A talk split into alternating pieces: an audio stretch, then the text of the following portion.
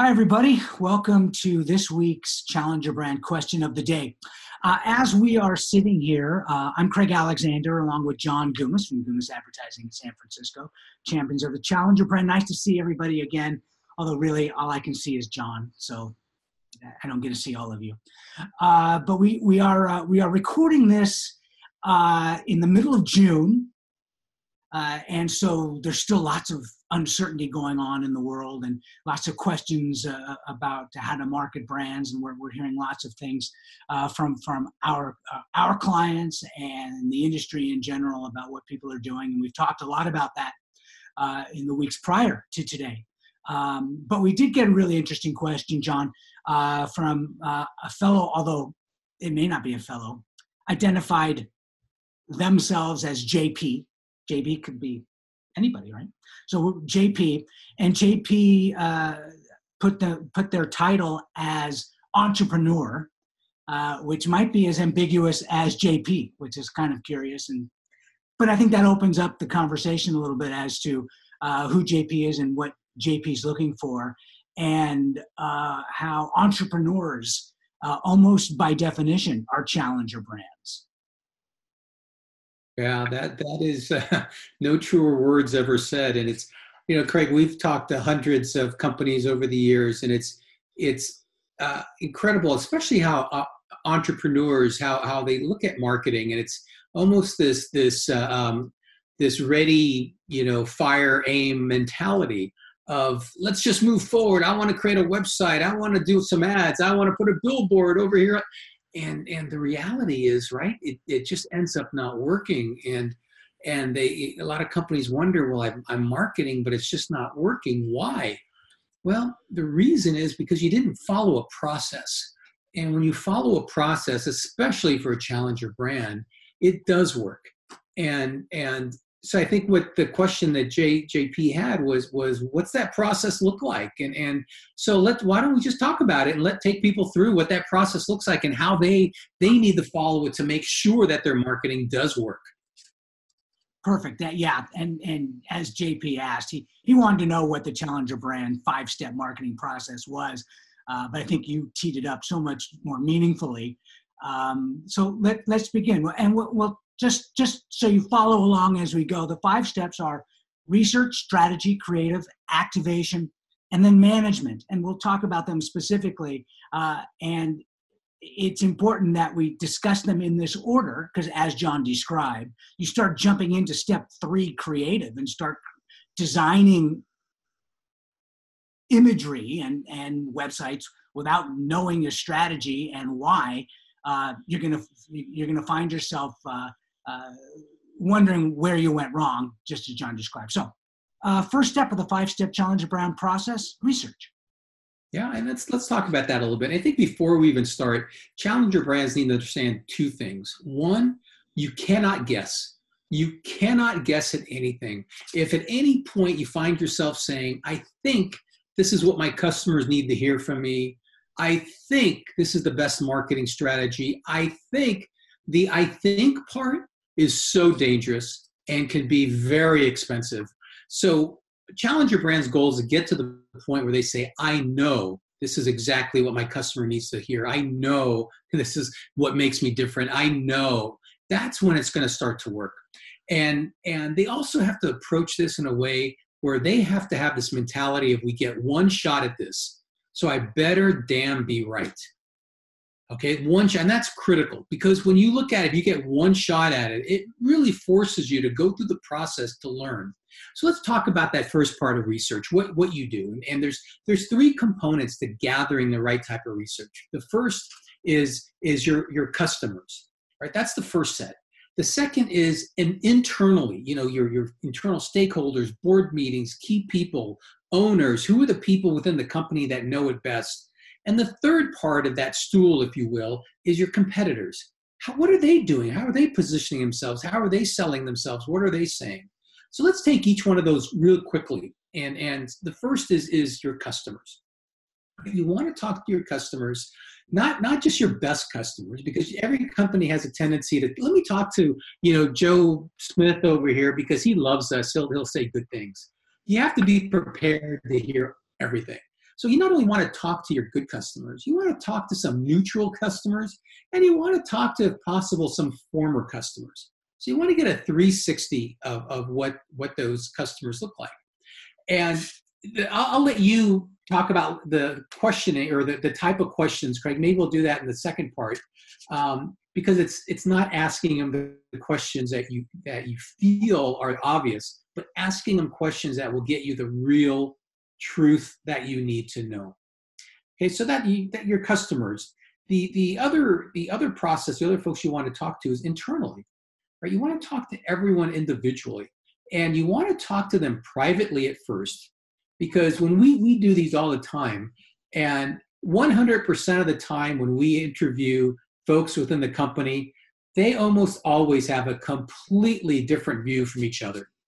And, and in challenger brand marketing, you cannot move forward until your team is on the same page. So we, we interview internal folks separately, and we also interview them in a, in a group setting, what we call a symposium, where there's really a lot of uh, um, energy and, that they build off of each other. And the third part, as we talked about, is your, your, your, your competitors you want to do a quick dive into your, your, your, your most critical and main competitors. Find out what they're saying, find out how they're positioning themselves, and find out you know what they're saying to your prospect as well. Because look at it from a perspective of when a new potential prospect for you is looking to hire you, they're probably going to research two or three or four, if not more, of your competitors. So you need to know what your competitors are saying to them as well. Perfect.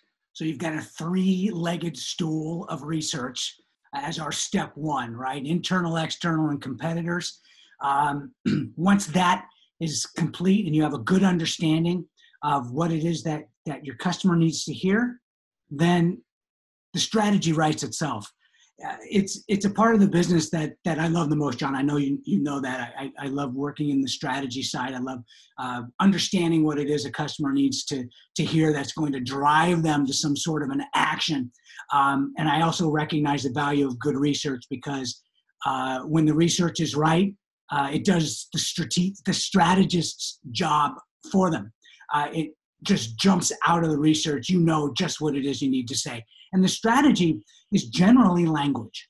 And we begin with the words. It's most important that you get the language first before you start drawing any pictures. Uh, we, we talk to, to clients and prospects all the time about uh, brand names and taglines and logos. And uh, clients will, will, will frequently say, I've got this, this great idea for a logo. It's this great image. It's our letters sort of interweaved to look like a snake eating a, a sandwich. None of that's going to matter. We, we've got to make sure that we get the words right first, and then we'll create the language around that. And in, in our strategic development process, uh, we'll create a, a messaging platform. And it, it frequently involves uh, a, uh, a, a, a basic overarching 30 second, 45 word uh, customer facing language, often referred to as an elevator pitch, right? Who are you? What do you do? What makes you special? And how you can make a difference for your customer, your community. Uh, all that fits into that nice, tight language. Uh, and it's that piece that comes out of the research. And it's from that that serves as the base language from which everything else emanates. Uh, we like to call that our, our chicken stock of, of, of strategy because you can create a, a little chicken sandwich over here, some soup over there, turns into a nice roast over here. It does everything you need uh, in, in that base elevator pitch. And from that, yeah, John. I was going to add one thing to that, Craig. It's it's when when a lot of organizations do research, they tend to ask the the obvious questions which lead to getting the obvious answer. And what happens is you tend to take that obvious answer and move forward based on that. And the it's just like me looking at you, Craig, and saying, "So, Craig, what do you think of me?" You oh, know, strikingly handsome man. Well, I get that a lot. I thank you. Um, but you, you, you're going to tell me what I want to hear okay if i ask you that type of question the, the, the you know the, the basic type of question the loaded question i'm going to get the the answer i want to hear But challenger brands need to be very creative in how they ask the question so they get the truth. So they get the real truth. And not all folks that you interview are always going to understand how to tell you the truth. So over the years, we've developed a system of questioning that really not only pulls the truth out of out of who you're interviewing, but it it it uh, um, it it supports it after. So you know when you get the data, when you get the information, you know it's really truthful and you know it's real. And then you can actually base everything you're moving forward on um, on, on that truth versus moving forward based on on what something that is not really uh, unique to your company. Yeah, so continuing on that point a little bit, and just so that the, the viewers and listeners uh, know what we're talking about as part of the research, uh, it's really important that we have one-on-one conversations uh, with members of the internal team, customers on the external team, uh, and ask the questions as John described in ways that extracts the emotional opinion of, of that uh, interviewee, right? We're not going to spend a lot of time talking about what they think of the product or the service. we are going to spend time on how do you feel about the product and why and the hows about your experience with the product, with the people, and what that does for you, what that does for your organization, what does, that does for your bottom line. And that's where we're able to really get to the core, get to the truth in a way uh, that, as John described, it's, it's not very direct. Uh, so, yeah, part of that research gets us there. And from that, we, we pull out uh, the language that we talked about. So, once that platform's in place, then we start talking about uh, next steps. Uh, and that's that's that takes us really to the third step of our five step process. So research one, strategy two. Third step is the creative development. So once we have the words, now we start drawing the pictures. And the creative side really is designed to bring the language to life. And it's important that the, the creative elements are consistent with what drove us to the strategic development of the messaging platform so that the, the look and feel is also emotional uh, and it uh, it's the voice uh, it, it, brings to life the, the look of the voice of, of the brand so on a creative side at, at least the way we manage it once those words are in place uh, we create all the elements that could be um, the website design it could be logos it could be um, collateral materials, business suite, uh, advertising, right? Print ads, outdoor ads, uh, all those sorts of things, all based on the strategic uh, establishment of the uh, the messaging platform. Uh, so you've got it all built now, right? You've got the, the messaging and you've got the creative. Uh, what do you do next, John? Yeah, so now you're now you want to bring this in front of as many people as you can, and so how do you do that in a structured way? And th- this is this is where um, money comes comes to play, especially for a challenger brand, because this is where the the the big gorilla brands can beat you up because they're outspending you multiple multiple times to, to one. So what you don't want to do is is go head to head with with uh, um, any any organizations that are outspending you because in marketing it's it's usually whoever has the most money will win or or certainly generate the greatest return. So what we advise our clients is you want to lead with a thought leadership approach. And um, one of the reasons for that is is what we have been seeing over the last months or even last few years is consumers, all of us, we're all consumers and we're, we're reaching consumers, whether you're B2B or B2C, doesn't matter because companies do not do business with companies, people do business with people. Never so, have. Yeah. All of us as, as people we don't want to be sold to. The moment we're being sold is, is the moment that we feel cheap, the moment that we start losing credibility or trust with, of, of, of someone who's selling us. And that's when the, the seller loses credibility. So the strategy, right, the challenger brand strategy is how do you sell in a way the market doesn't realize you're selling? And the best way to do that, in our opinion, is to develop thought leadership strategies where you're positioning yourself as the expert. So the information that you're putting out there is selling without selling. And it's so you do that by educating. So you so part of the, the the process that that Craig just took you through through the strategy is understanding what makes you unique, the niche that you have that's unique, and then you develop thought leadership out of out of uh, strategies out of that. And the best thought leadership strategies are are certainly ones that create content that make you look smart, content that is unique, content that's ed, that you educate.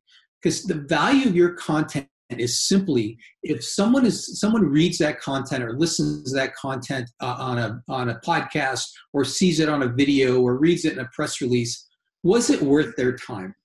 If that person feels that content was worth their time then your content really made an impact and you will become in their mind a, a start to become a thought leader.